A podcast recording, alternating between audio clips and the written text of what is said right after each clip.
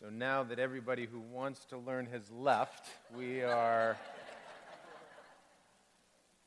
here doing something else this hour. My name is Dee. It is great to be with you this morning. Thank you for that reading of Scripture. That was wonderful. That's the passage we're digging into this morning, and I am excited to do that with you.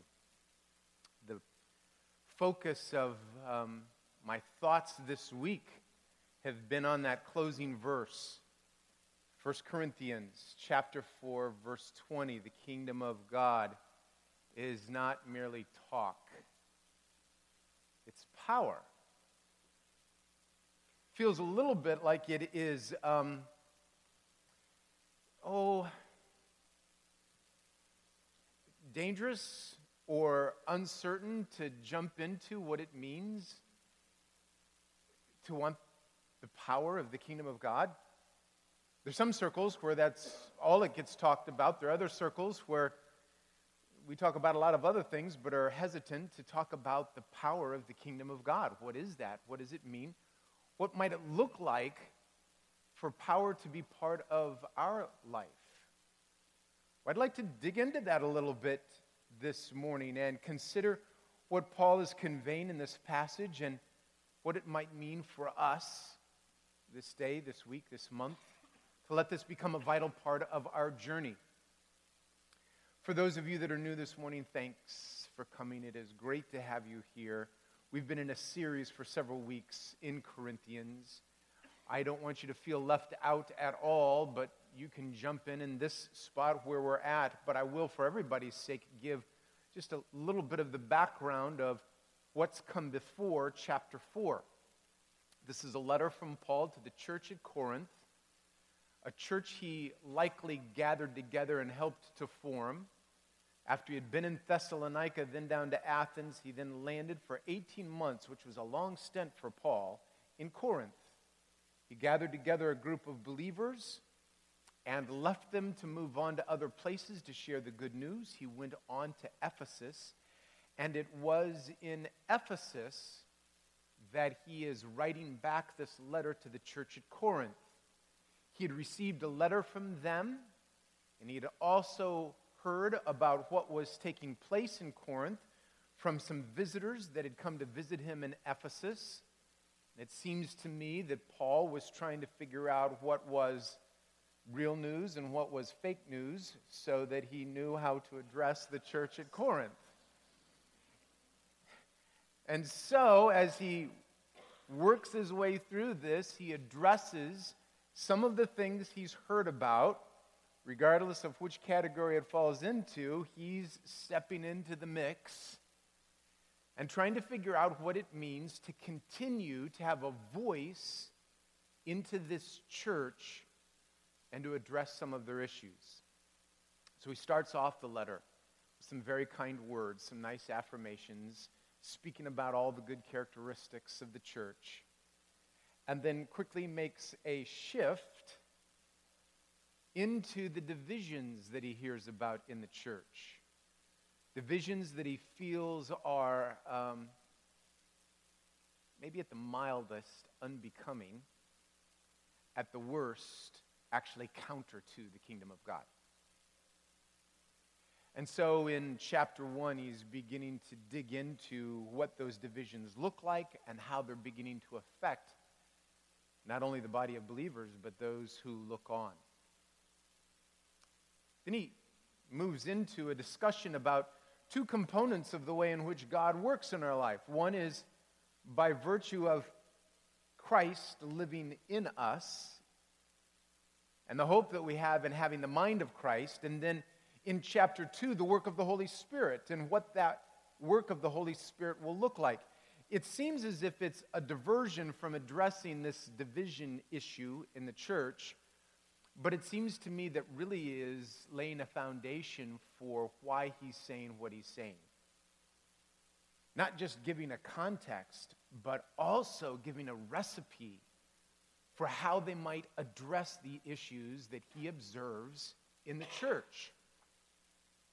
And so, having talked about the divisions, talked about the work of Christ and the Holy Spirit within us, he then moves back to addressing the divisions in the church in chapter 3. And then we come to chapter 4, where Paul begins to talk about his own role as an apostle and kind of uses his discussion as a comparison to how he sees the people in Corinth. And in the midst of this, we find Paul acknowledging that there's a whole lot of talk at the church of Corinth, a whole lot of chatter, a whole lot of big words. And he says, I think that there's a whole lot of that that's just hot air, a bunch of big talkers. We'll see. I'm going to show up. And we'll see if uh, my analysis isn't true because I want to make the point that the kingdom of God is not just talk, it's about power. So, what, what might that mean for us this morning as we wrestle with the contrast between just talk and living an empowered life? See, it seems to me that we find ourselves in this spiritual journey for those who have attempted to make Christ the Lord of their life. We receive forgiveness for the things that we do, our transgressions. Forgive us, Lord, our transgressions or our trespasses as we forgive those who trespass against us. There is this forgiveness for the things we've done, this behavior that has gone against others or against God or against myself. And so we ask for forgiveness and receive it gracefully from God. It then seems apparent that we embark on this journey to try and correct our behavior. We've been forgiven for the things we've done, so we're going to engage in this discipline, this, this plan of attack, where we're going to bring our behavior into compliance with God's law. Since I've been forgiven, I want to work at getting it right so I don't have to keep asking for forgiveness. And this behavior becomes the focus of our attention. The problem is that behavior arises out of the heart. Both words and deeds. It says that the tongue speaks out of the abundance of the heart, the overflow of the heart. Likewise, our behavior springs forth out of what's happening on the inside of us. We don't need greater discipline for our behavior. We need a transformation of our heart. And that's what God offers to us. Yes, I forgive you. Are you ready to start working on the heart? Yes, grace is freely given for you. Are you ready to start digging in? Yes, I want you to know you are my children. I am calling you my own. Are you ready to start tackling the things of the heart? I don't find that very easy to do for a variety of reasons. It is so very true that I have been hurt, and I fear being hurt again. And that drives so much of my behavior. My hurt produces, just like on my skin when it's injured, scar tissue that actually is more resilient and harder than it was before that injury took place. It happens with bones, it can happen inside as well as outside. There is a um, scar tissue, a hardness that develops that helps that spot being injured again. The problem is when I have been hurt and I fear being hurt again, I start hardening other parts of my life. Instead of just one small portion of my heart having a little bit of scar tissue, my fear begins to harden all of that because I don't want to be hurt again. I don't want that pain again. And the fear begins to drive me to places of avoidance, of surface living, of giving myself over to things that are safe. But I would contend that it goes further than that. I find myself seeing the world through those hurts so that my eyes have lenses that interpret things whether they're there or not. I hear through those same filters. I am hypersensitive to the things that might hurt me again. And I put up this hard front, this calloused front. In fact, sometimes it goes beyond that. And I put on an air of confrontation, of aggressiveness, of movement toward and against whatever it is that might be hurtful or might be harmful. I, you've heard me say this before, but I've got to say, Paul seems to repeat himself, him, himself several times as we're going through this. And I find myself having to do the same thing if we're going to follow through with what Paul says. But I have eyes that see a particular way, they really don't see at all. Have ears that hear a particular way. And I have to confess, they don't really hear that well. And a heart that's become hard enough that I can't risk anymore.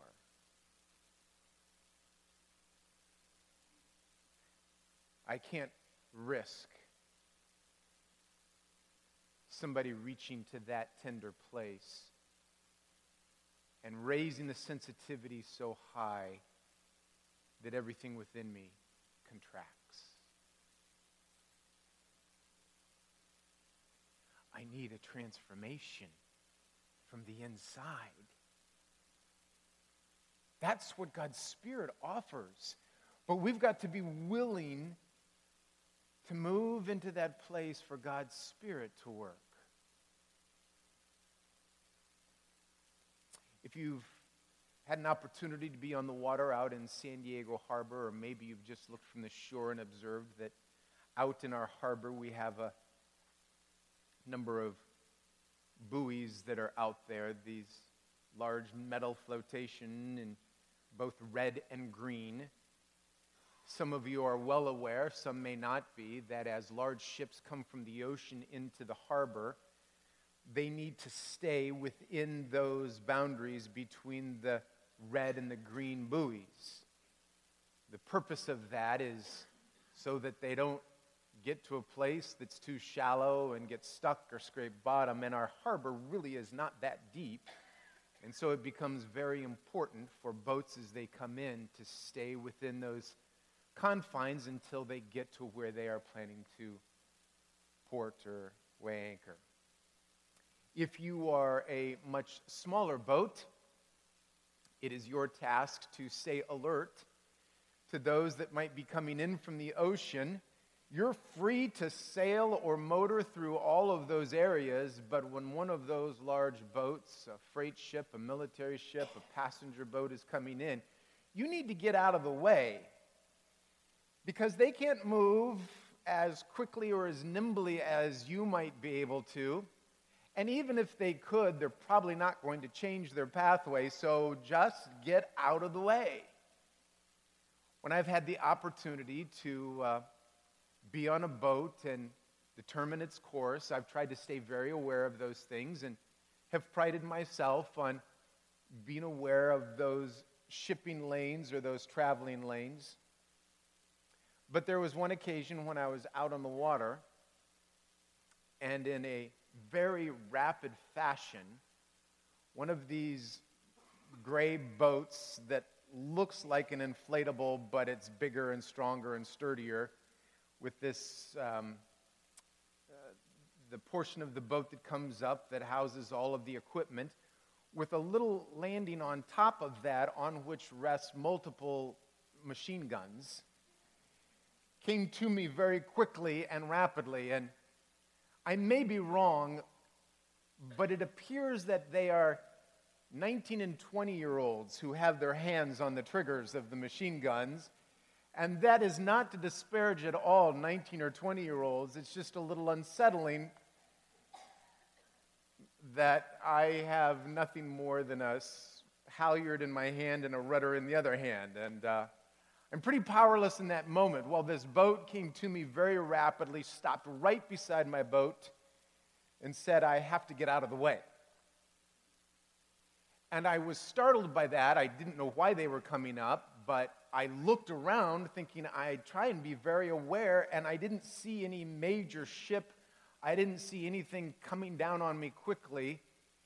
And noticing how perplexed I was, he informed me that there was a nuclear sub that was coming right behind me, and I was in the way.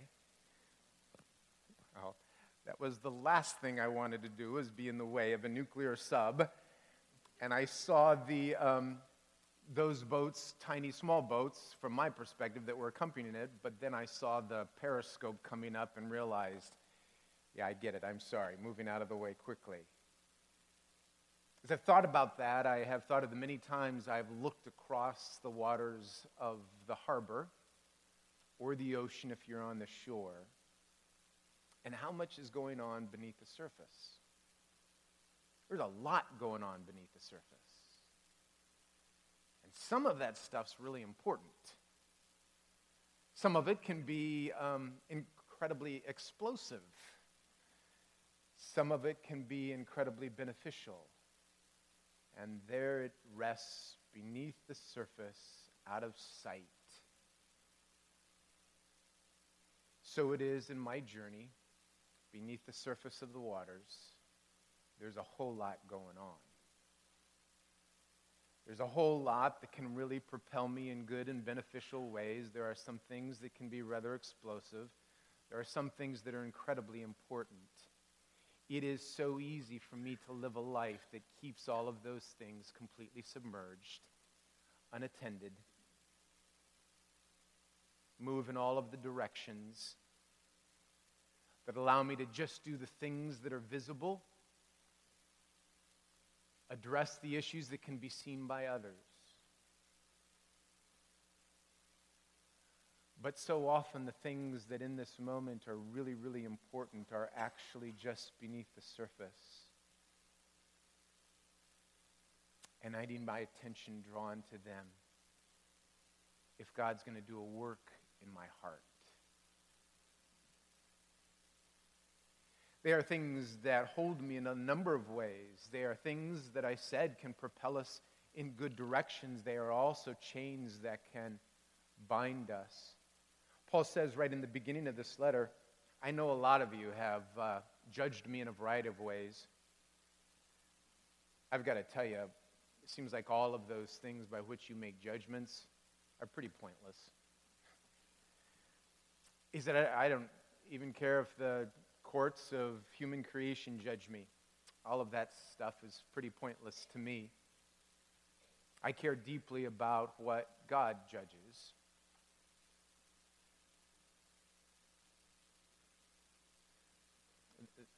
The passage that we saw read earlier in the service from Matthew chapter 5 about loving our enemies.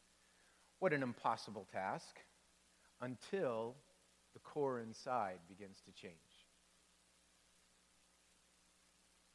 Not too far after that passage in chapter 6 of Matthew, we have that passage you've heard me reference several times in this look at Corinthians. And that has to do with how we judge others the speck of sawdust in somebody else's eye and the beam in my own eye. That passage in chapter 6 of Matthew says that the measurements by which we measure others, that's how we're going to be measured. The rods that we hold up against somebody else to see of their success or their skills, those are the measurements that are going to be used toward us. It seems to me that it's easy in reading that to think that somehow that is Judgment Day stuff, and it may be. I don't know fully how God works all of those things. But I do know this that that has very real implications for how I live today. The way in which I judge others comes full circle around and become the judgments that get applied to me. Sometimes it's by others. We see it all the time in the political shift that happens as the pendulum goes back and forth. The group in the minority often casts all these kinds of judgments about who those who are in the majority, how they lead, how they operate, and create all kinds of measuring sticks as to identify their failures or poor performance. When the pendulum swings and the group that was in the minority becomes the group that's leading, now they are subjected to the exact same kind of criticisms that were levied when they were in the minority. That's how the things swing. The, the judgments, the measurements that we cast are the ones that get poured back on us. We live that way sometimes with our children, for those of us who are parents or have nephews or nieces. We find ourselves sometimes creating measuring sticks for our kids, and we never allow them to move past those measurements. We somehow lock our children into sixth grade attitudes, and when they are trying to grow up, we make all kinds of judgments or assumptions about their behavior as if they could never grow. We've been hurt enough, or observed it enough, or felt like they've ruined trust enough that somehow we keep them locked into a way of being that is as much our imprisonment as it is a chain upon them. How difficult it is, but how important it is to believe that it's possible to grow, to trust them in new ways.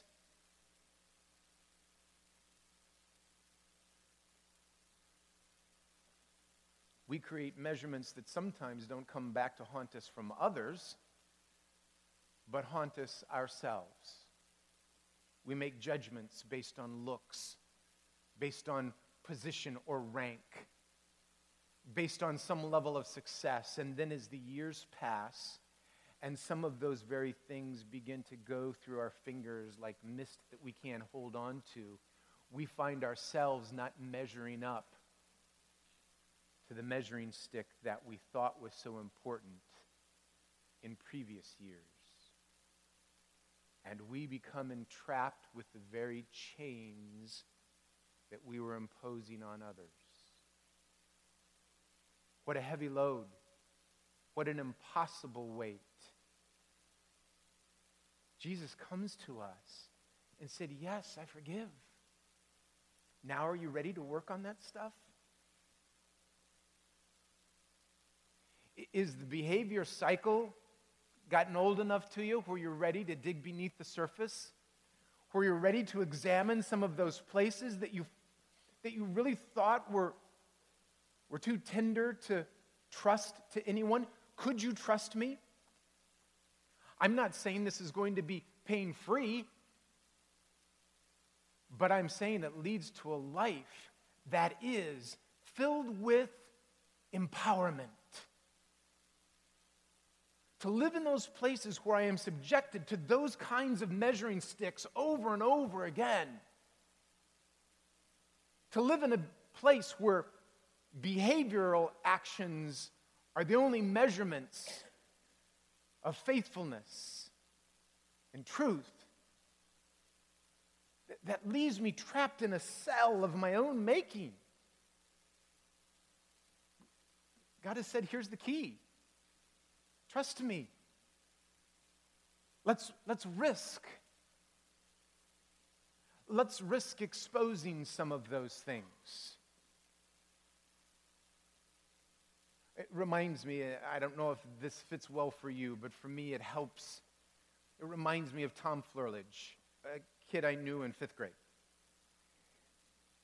After PE class, we leave, we go to the locker room, I'm sitting on the bench, just thinking through the process of getting ready to go to whatever it was that was next in my fifth grade schedule. And Tom Flerledge walks over to me and he, in a very frustrated, intense way, said something to me that I didn't fully understand then, and I still don't know what it was. And at the end of about two sentences, he levels a right hand hook across my jaw that came totally unexpected. I was so startled by it, I just looked up and stared at him. And there were some other kids in the locker room that grabbed Tom and grabbed me, and I wasn't doing anything. I was just sitting there, so uh, they didn't keep me from doing anything. Tom was restrained and pulled away. I don't know what else he was going to do, but it was a strong right hook. Something had happened inside of Tom that welled up inside of him, so strong, so powerful, he just flailed out. Now, I know in our civilized culture, we would look at that as being behavior that seemed so over the top, inappropriate. There are so many better ways to deal with that. And if he and I had been sent to the principal's office, I'm sure the principal would have said that to Tom. Nobody got in trouble. So that speech didn't take place. But as I think about it, I think how much work we put into holding back all of the emotions that we feel because we don't know how to give expression to them and we fear what that might look like. It's not just anger like Tom, it's also joy. It's not just despair, it's also hope. It's not just uncertainty. It's the ways in which we are not certain we can trust our emotions of love. We have become so good at keeping the submarines under the surface.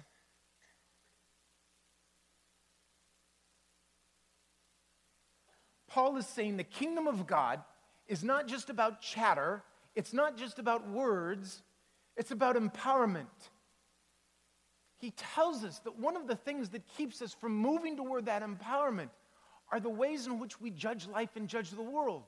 We judge them by so many of these things that are external that keep us, keep us from digging beneath the surface, setting down those ways of looking at the world, and instead coming to a place where we actually trust God with our heart, where we trust the Spirit with the submarines in our life,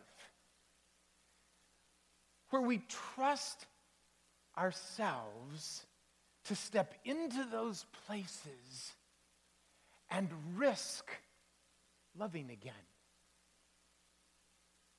Risk stepping into that conflict risk what might result in a little bit more scar tissue, but insisting that I am going to keep my heart soft enough to try again, to work at it again, to hope again, to love again, to trust again. There are seasons where I stop hearing my wife because everything I hear goes through a filter of past experiences. There are times when I stop seeing a friend again because I know what those actions imply. There are times I find myself living appropriately inauthentic because it fits well with the setting.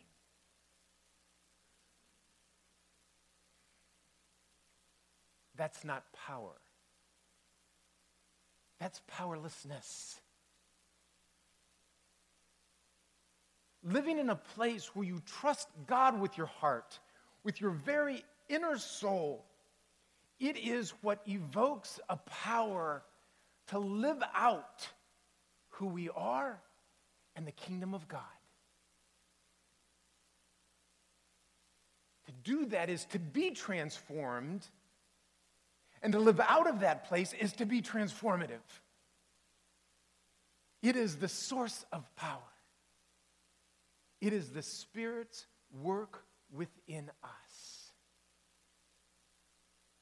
Risky? Yeah, it sure feels like it. Uncertain? Oh my goodness, yes. Because I don't know what you're going to do. I don't know what circumstances are going to come my way.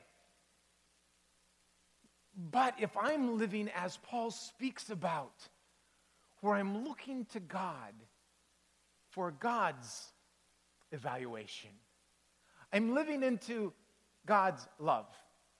I've invited God to move past my behavior and begin the work of transformation and to trust that out of the heart, then my actions will begin to reflect what God is calling me to. That's where the power is. That's transformation. I invite you into that place. There's risk involved to that. But it's where all the hope is.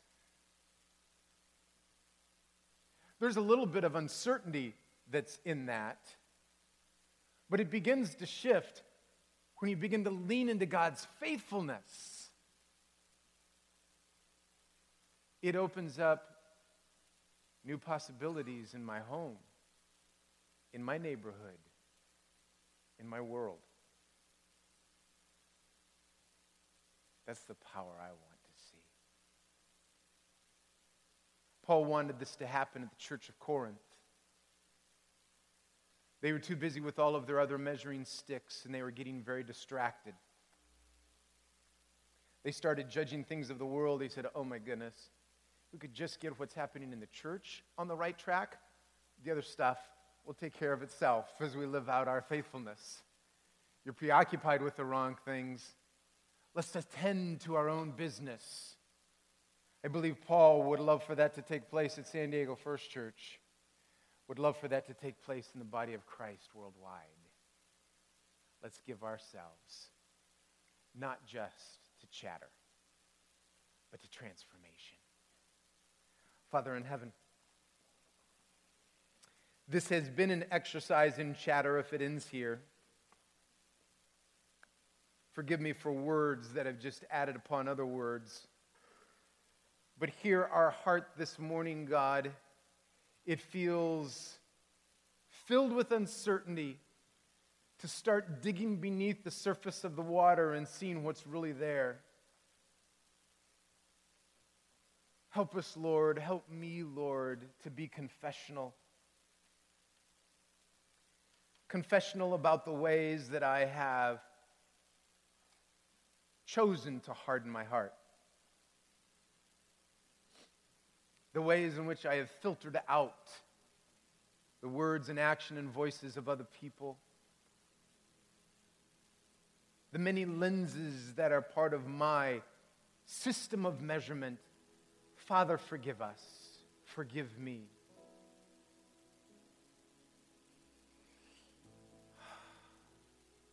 Lord, would it be possible for us to risk loving again? To risk being passionate about something that in the past has caused us hurt? To risk stepping into places that feel like in the past they've been landmines? And maybe it will hurt again, Lord. But maybe we approach it with a new heart a new way of thinking, a transformed vision. Could we li- risk living with our anger? our despair. Instead of trying to push it away, could we instead begin to find our hope intermingled with our hurt, our expectations and faith intermingled with our sorrow, our grief, our anger.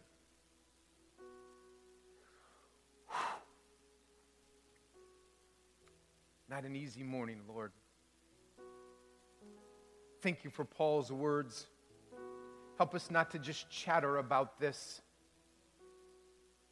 and just talk about things, but help us, Lord, instead to find a place of surrender, a willingness to take a deep dive.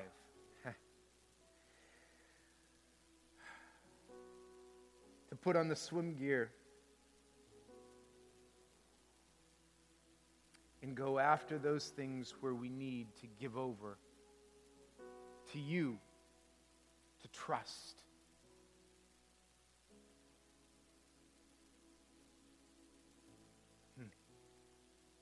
So, this morning, Lord, in these few moments of reflection, invite us to that place. Give us courage to go there.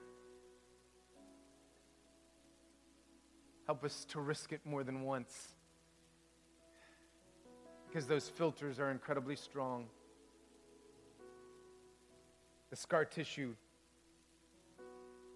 pretty tenacious.